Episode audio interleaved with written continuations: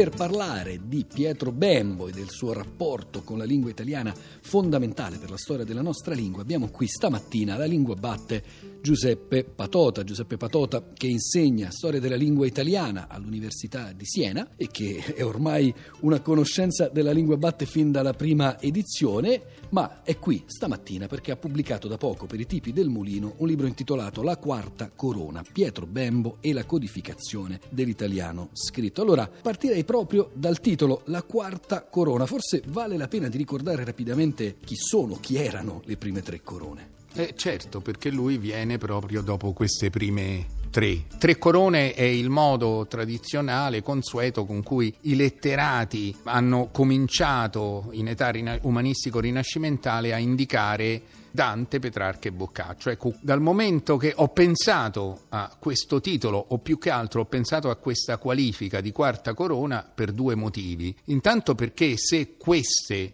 sono diventate le tre corone, e soprattutto se due di queste sono diventate due delle tre corone, cioè Petrarca e Boccaccio, il merito va scritto in larga parte proprio a Pietro Bembo, ma anche per un altro motivo, perché eh, in alcuni capitoli del mio libro io mi impegno a eh, dimostrare eh, una cosa, e cioè che anche Bembo è diventato non solo un punto di riferimento teorico, ma anche un punto di riferimento pratico, un modello di scrittura per gli intellettuali letterati che sono venuti dopo di lui, quindi dal secondo Cinquecento in poi. Ecco perché, a mio avviso, è diventato la quarta corona. Patota, Bembo, nelle prose della volgar lingua, cerca di non incoronare o di scoronare, ammesso che questo verbo esista in italiano, proprio Dante. Sì, c'è un passo molto suggestivo nelle prose della volgar lingua in cui eh, Bembo riconosce naturalmente la grandezza eh, di Dante, paragona però la sua commedia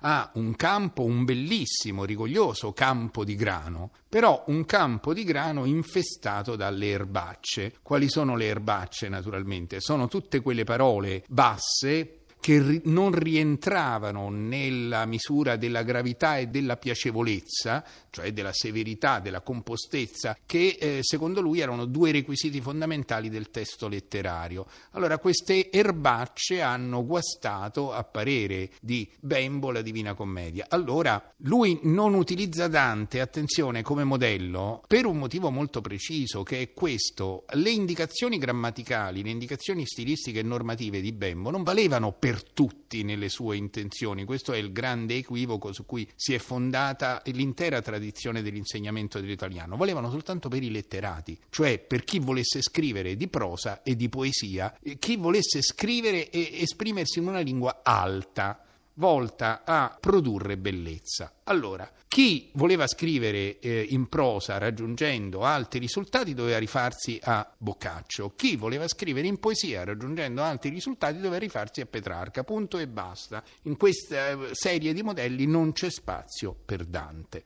E chi voleva parlare? È un problema che naturalmente Bembo non si pone, perché Bembo dice precisamente in, alti, in molti luoghi della sua opera, in uno in particolare, dice che eh, non si può dire lingua una favella che non abbia scrittori. Noi naturalmente oggi non la pensiamo così, anzi noi eh, sappiamo bene che la più gran parte delle lingue è parlata e non scritta e non è che non riconosciamo la dignità di lingua a una lingua che non abbia scrittori, ma nell'orizzonte culturale di Bembo questa possibilità non si dava o quantomeno non rientrava nell'ambito dei suoi interessi. Quindi qual è stato l'errore che è stato compiuto dalla tradizione normativa italiana, quello di pensare di poter applicare i principi della grammatica di Bembo, che valevano per i letterati, per i poeti, per i prosatori, anche ai non letterati e soprattutto anche alla lingua parlata. È stato questo che ha creato dei cortocircuiti comici che in qualche modo continuano a sopravvivere ancora oggi dal punto di vista della tradizione normativa. Sopravvivono perfino in alcune, non in tutte, grammatiche di oggi. Grammatiche scolastiche, Grammatiche intende? scolastiche. Ci può sì, fare qualche esempio? Faccio qualche esempio. La, l'indicazione in forza della quale come pronome soggetto bisogna adoperare nell'italiano scritto egli per il maschile, ella o essa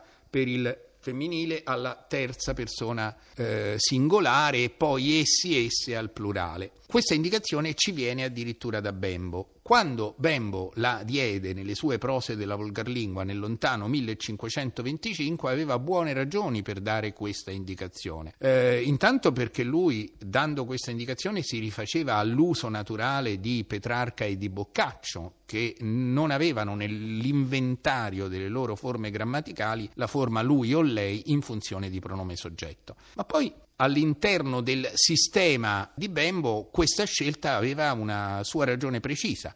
Questo era quello che bisognava fare occupandosi di lingua letteraria, questo è quello che bisognava fare scrivendo testi letterari. Che cosa è successo? Che eh, la tradizione grammaticale venuta dopo Bembo ha eh, considerato questa regola applicabile non soltanto alla lingua letteraria, ma più in generale alla lingua scritta e perfino alla lingua parlata. Qualcuno starà dicendo ma come anche alla lingua parlata? Eh sì, perché quando noi in, nelle stesse grammatiche scolastiche in cui troviamo anche scritto, anche detto che la forma di pronome soggetto può essere anche lui o lei, perché adesso lo troviamo. Poi però quando andiamo a vedere il paradigma flessionale eh, dei verbi, troviamo io sono, tu sei, egli è. Ecco, vedete allora che quell'egli che voleva Bembo, uscito dalla porta della grammatica ufficiale, rientra dalla finestra.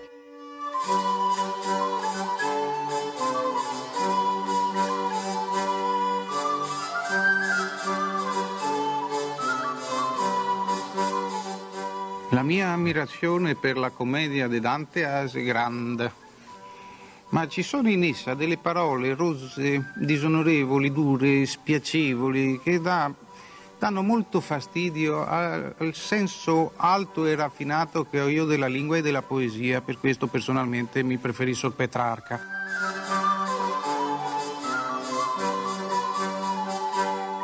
Patota, uno dei saggi raccolti in questo La Quarta Corona, tende proprio a correggere il titolo al quale noi siamo abituati dell'opera di cui stiamo, tra l'altro, qui parlando di Bembo, vale a dire delle prose della volgarlingua. Cosa è successo e perché questo titolo al quale siamo abituati è sbagliato? Ormai non lo definirei neppure sbagliato perché essendo entrato nella tradizione non ho la pretesa di correggere questa tradizione, non è né il primo né l'ultimo caso di titolo eh, tradito che non corrisponde al titolo originale, cioè al titolo che esprima la volontà dell'autore. Allora che cosa è successo? Bembo non diede mai all'opera a noi nota come Prose della volgarlingua questo titolo. Eh, diede un titolo molto lungo, un titolo esteso che non è facile ricordare a memoria perché è molto lungo, Prose di Messer Pietro Bembo nelle quali si ragiona della volgarlingua, un titolo lunghissimo, 3-4 righe, che eh, lui non fece neppure stampare su quello che viene chiamato normalmente il frontespizio del libro, lo fece stampare su una pagina secondaria, diciamo così una specie di seconda di copertina, per seguire un'abitudine tipica della tradizione umanistica. Gli umanisti eh, davano alle loro opere questi titoli lunghi, estesi e non li eh, facevano riportare sul frontespizio, quindi ubbidì a questa moda. Prose di Messer Pietro Bembo nelle quali si ragiona della volgar lingua scritta il cardinale De Medici che poi è stato creato a sommo pontefice detto Papa Clemente VII divisa in tre libri. Ecco, questo è sicuramente il vero titolo voluto da non Bembo. Non è comodissimo. Non è comodissimo. Io però ho fatto uh, due o tre proposte alternative. Siccome il titolo Prose della volgarlingua sicuramente non è da scrivere a Bembo, ma a un personaggio che in qualche modo ha manipolato anche la sua ideologia linguistica, cioè Benedetto Varchi, che ebbe la responsabilità, che condivise con altri la responsabilità della edizione postuma eh, delle prose, io ho propongo e, argomento naturalmente questa proposta di eh, usare come titolo abbreviato o prose o prose nelle quali si ragiona della volgarlingua, perché quel si ragiona è importante per una regola grammaticale interna che viene esplicitata all'interno delle prose della volgarlingua, in forza della quale prose della volgarlingua, così col titolo senza articolo e però con la preposizione articolata per Bembo non avrebbe potuto funzionare. L'ultima domanda che le faccio è su due definizioni che lei dà delle prose di Bembo, due definizioni complessive che in parte ricalcano e riassumono anche alcune cose che ci ha raccontato qui. La grammatica dell'armonia e una grammatica silenziosa. Sì, grammatica dell'armonia è un concetto sul quale sono tornato più volte nel corso delle mie incursioni su Pietro Bembo. Ogni volta mi sono accorto che questa parola armonia andava assunta a un livello di maggiore profondità. Ecco, sono arrivato alla conclusione che Bembo abbia adoperato tanto spesso nelle prose la parola armonia e tante parole collegate al concetto di armonia perché lui aveva studiato benissimo la filosofia di Marsilio Ficino, è stato anche un attento studioso di Ficino. E quindi Dietro il concetto di armonia c'è un atteggiamento neoplatonico, di cui per l'appunto Marsilio Ficino è il più illustre rappresentante nell'Italia o quantomeno nella Firenze quattrocentesca. Allora ecco perché ho parlato di grammatica dell'armonia ma lei mi chiedeva anche grammatica silenziosa. Le prose eh, o prose nelle quali si ragiona della volgarlingua sono grammatica non soltanto quando danno indicazioni grammaticali esplicite, ma anche quando danno indicazioni grammaticali silenziose. Che vuol dire? Eh, vuol dire che molti scrittori, molti seguaci, molti attori attenti fedeli di Bembo poi si ispirarono nel loro modo di scrivere non soltanto alle regole dichiarate da Bembo, ma anche alle regole non dichiarate, cioè al modo di scrivere di Bembo. Ci sono dei, dei fogli, per esempio, autografi di Francesco Guicciardini, in cui Francesco Guicciardini prende degli appunti traendoli dalle prose e dice bisogna fare così come fa Bembo.